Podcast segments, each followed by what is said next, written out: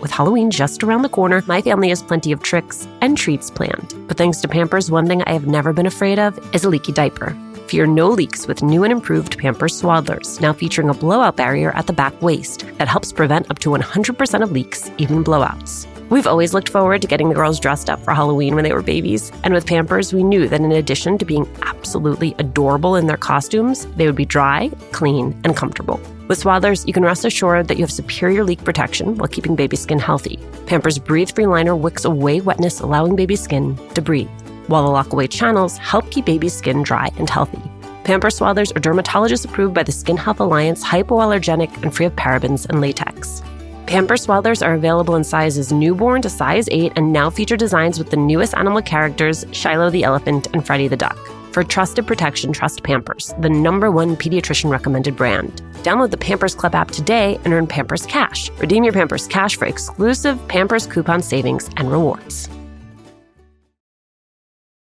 a little update on our March 27th live recording of Latina to Latina. You did it. You sold out our early bird tickets. Thank you, thank you, thank you. There is still time to grab your regular tickets while they last. Again, the details. We are partnering with our friends at Poderistas to bring you a conversation with New York Times bestselling author Xochitl Gonzalez. It is happening at the William Vale in Brooklyn on March 27th. You can find the link to purchase tickets on our Instagram page at Latina to Latina or online at Alicia Menendez XO. I cannot wait to see you.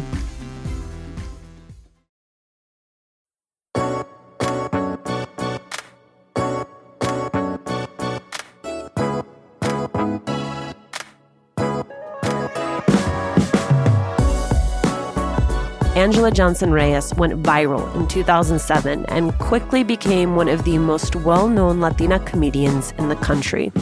But that dream wasn't her actual dream, and the path to get there bumpier than you might imagine. She has put it all into her new book, Who Do I Think I Am? Chola Wishes and Caviar Dreams.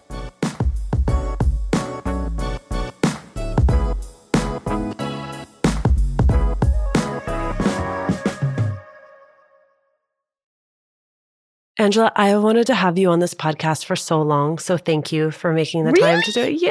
Thank you.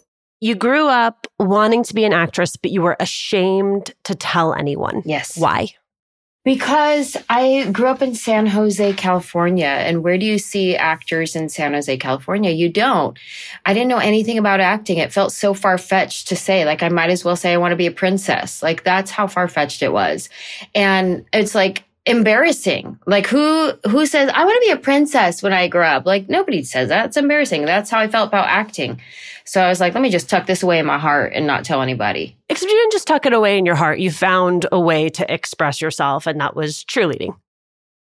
Sure. I mean, I grew up cheerleading my whole life, but cheerleading was always separate from being an actress. Cheerleading was like, I love stunts and tumbling and all that kind of stuff.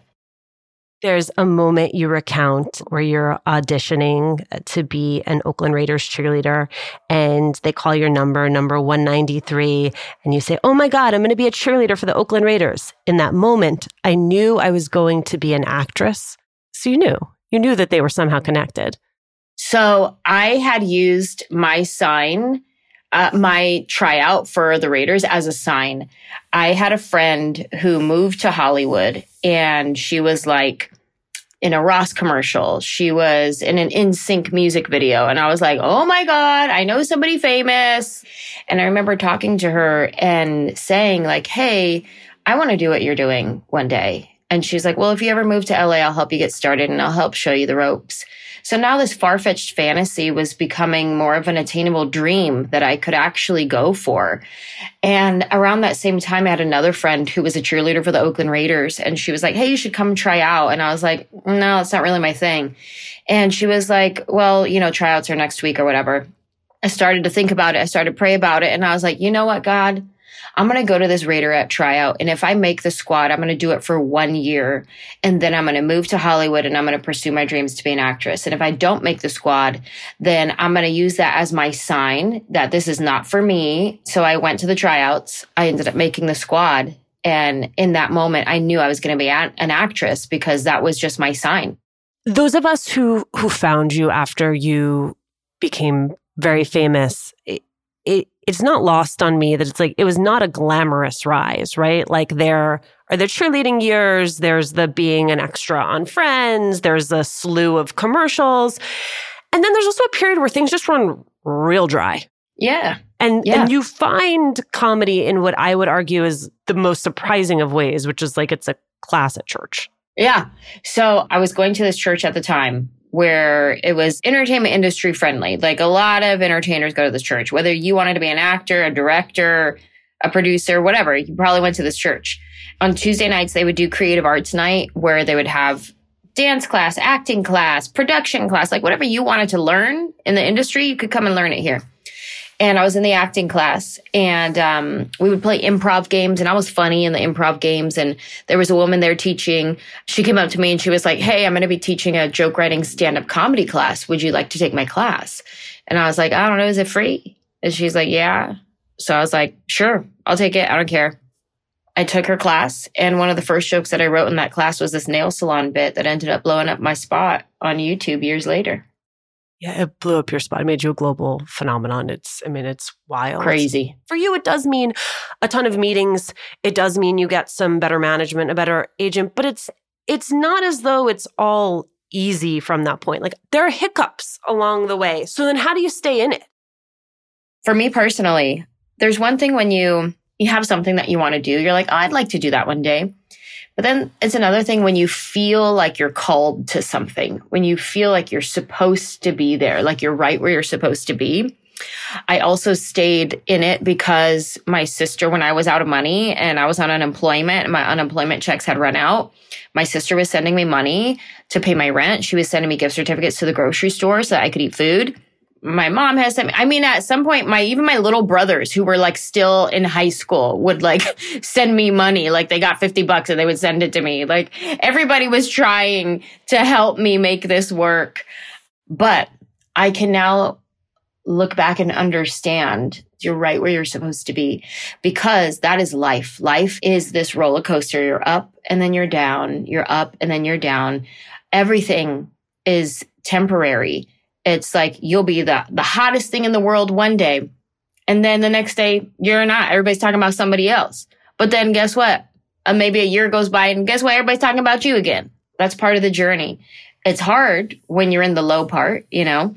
And it's hard to be like okay my time's coming my time's coming. And especially like a few years go by and you're like oh my time's coming my time's coming. After a while you're like is my time coming? Or was that the peak? Did i peak?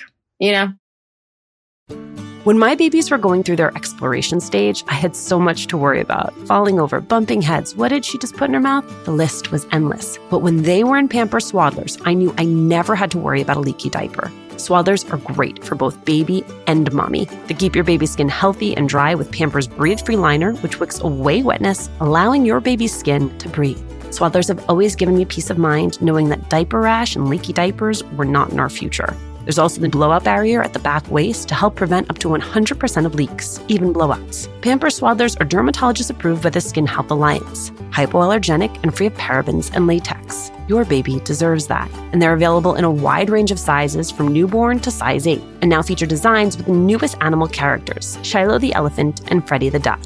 Having a diaper you can depend on is important, and it's why I have always loved Pampers, the number one pediatrician recommended brand. Download the Pampers Club app today to start earning rewards with every diapers and wipes purchase. Not to mention, get great parenting content with Pampers Club.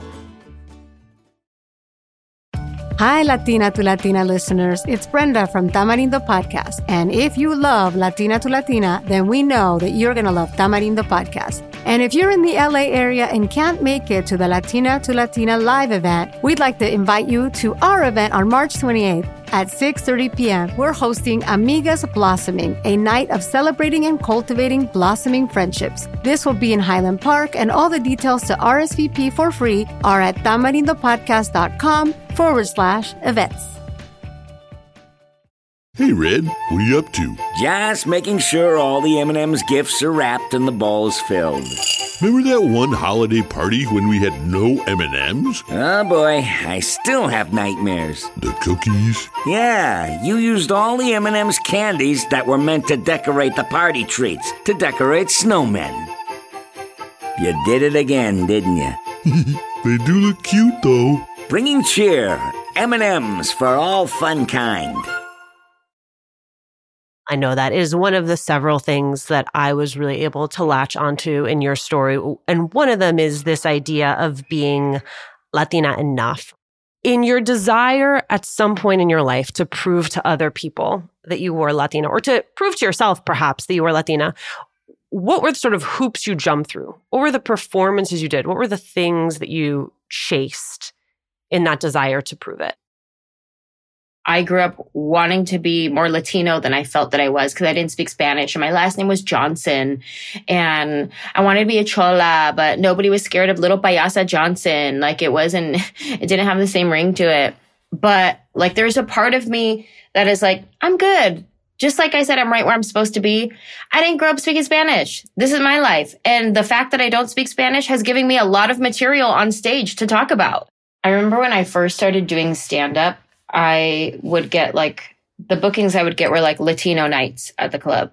It was like refried Fridays at the improv or whatever. And I would try to be who I thought people wanted me to be. So there's like this voice, this character that I can put on that I jump into very easily. And I do it throughout my act today. But when I do it, people know that I'm putting it on, that I'm doing a little extra. This is my way of showing you that I'm getting sassy right now. Whatever. If I'm talking, I'm telling you a story about me and my husband getting an argument. And then in that argument, I turn into this character. People know I'm putting that on right, right. now. And just for our listeners, the hands are moving, the neck is moving. It oh, is she's thing. getting real sassy, listeners. She's getting real sassy. But on stage, when I first started doing stand up, I would try to be like that all the time, like if that was just my personality. And it was very like, hey, like you don't even know, like, and she talks like this a little bit, which was funny, but it wasn't me. It, it's me when I, when I want that to be. Like that was me when I was young. I was like 14. I would talk like this all the time. Yeah, I would try to prove myself in that way and try to be like, see, I'm Latina see, look at, I, I talk like this, you know, when I first started writing jokes about my parents, I, they spoke in broken English. My parents don't even speak Spanish. But when I would portray them on stage, my mom was like, ay, mija, you throwing the ball this far. And she would talk like that. But my mom doesn't talk like that. But that's who I thought people wanted from me. Can you tell me a little bit about how you see the role that your faith has played in this entire journey? I mean, listen, my faith has been what's grounded me through this whole journey. My faith has been my compass, has been what I come back to when I feel shaky, when I feel confused, when I feel, what should I be doing?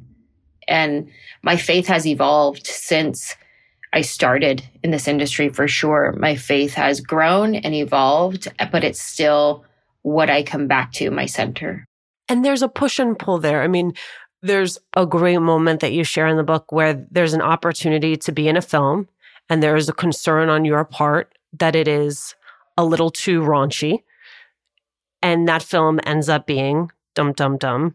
Pitch perfect. Pitch perfect. PG 13. I mean, what did you what was your takeaway? What did you learn from that entire experience? I made the decision to not do that movie because I thought it was going to be raunchy and it was not raunchy. And I definitely went through seasons of regretting. Like I, st- I mean, my husband and I still look back and go, ah, what an idiot, you know? So I still think it was a dumb decision, but it was my decision and I'm right where I'm supposed to be because of that decision.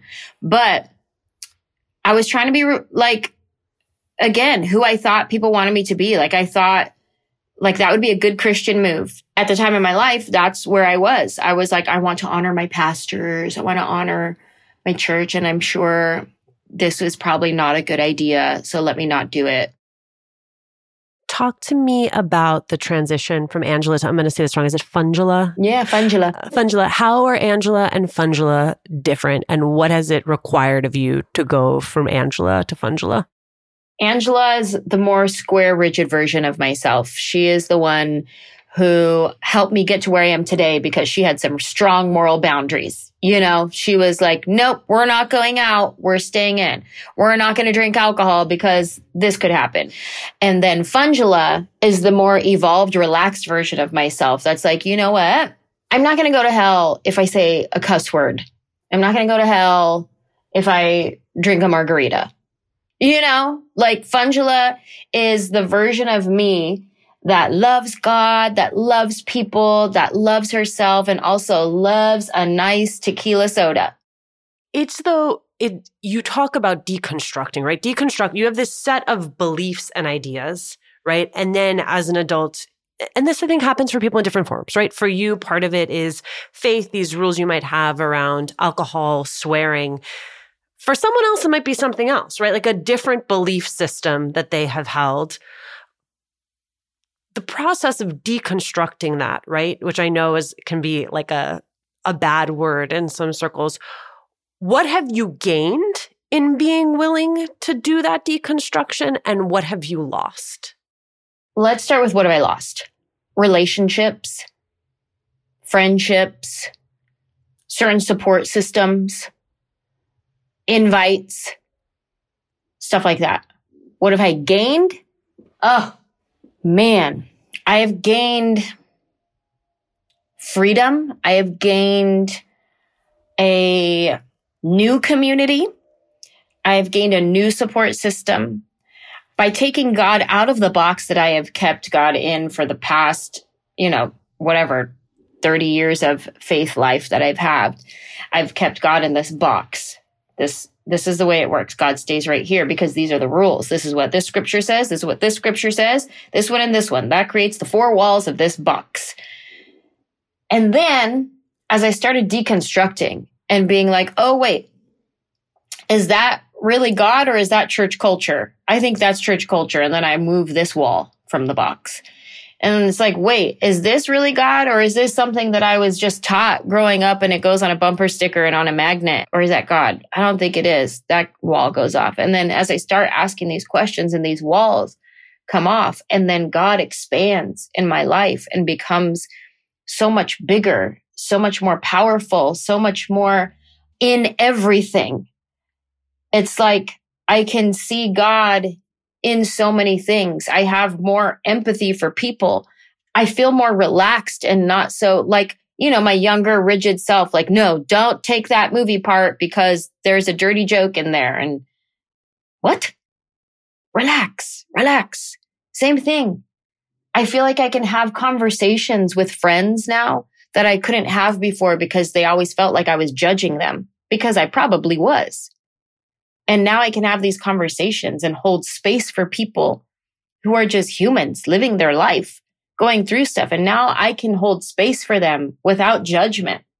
It's evolved to a place where I can say, come as you are, worship God as you are. Everybody's welcome.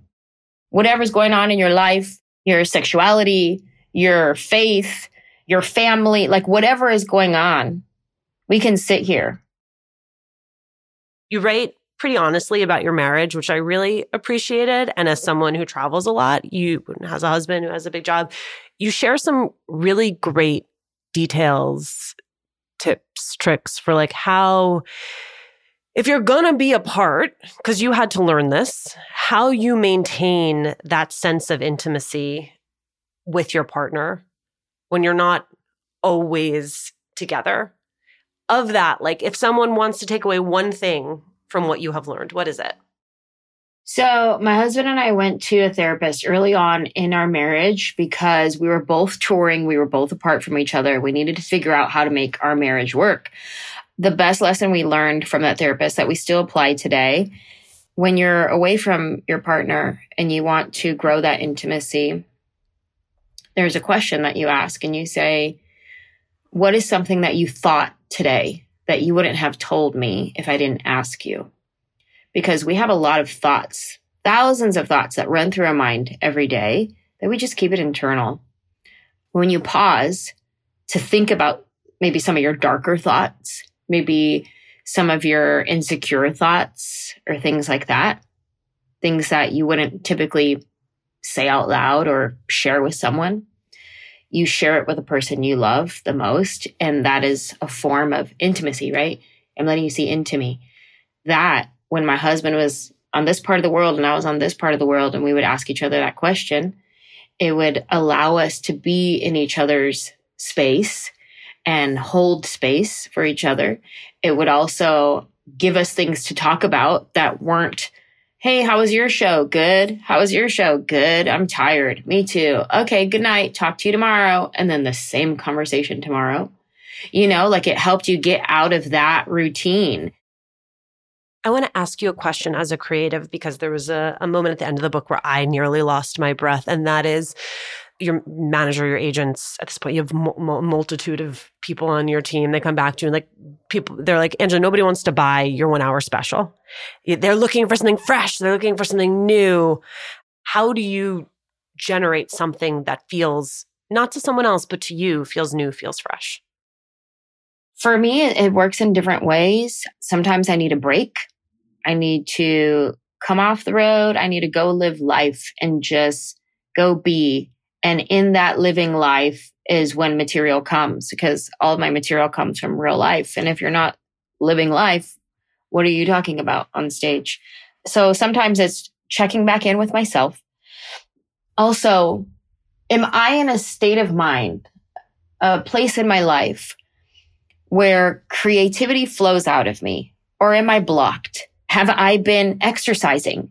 Have I been doing my morning devotional where I spend time praying? Where I, have I been meditating?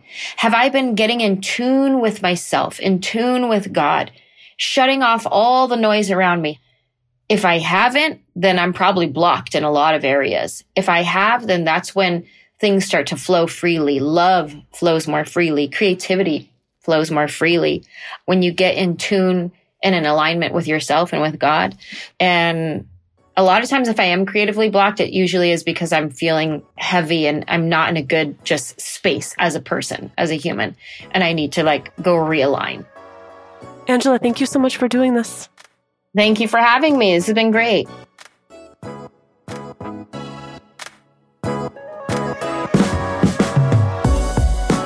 Thank you, as always, for listening. Latina to Latina is executive produced and owned by Juleyka Lantigua and me, Alicia Menendez. Paulina Velasco is our producer. Manuela Bedoya is our marketing lead. Kojin Tashiro is our associate sound designer and mixed this episode. We love hearing from you. It makes our day.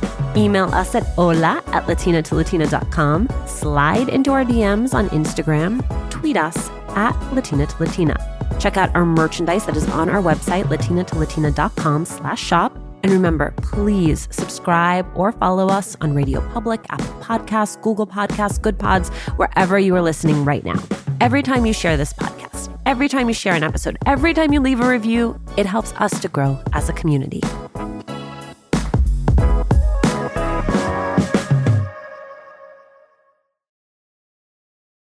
A little update on our March 27th live recording of Latina to Latina. You did it. You sold out our early bird tickets. Thank you, thank you, thank you. There is still time to grab your regular tickets while they last. Again, the details. We are partnering with our friends at Poderistas to bring you a conversation with New York Times bestselling author Xochitl Gonzalez. It is happening at the William Vale in Brooklyn on March 27th. You can find the link to purchase tickets on our Instagram page at Latina to Latina or online at Alicia Menendez XO. I cannot wait to see you.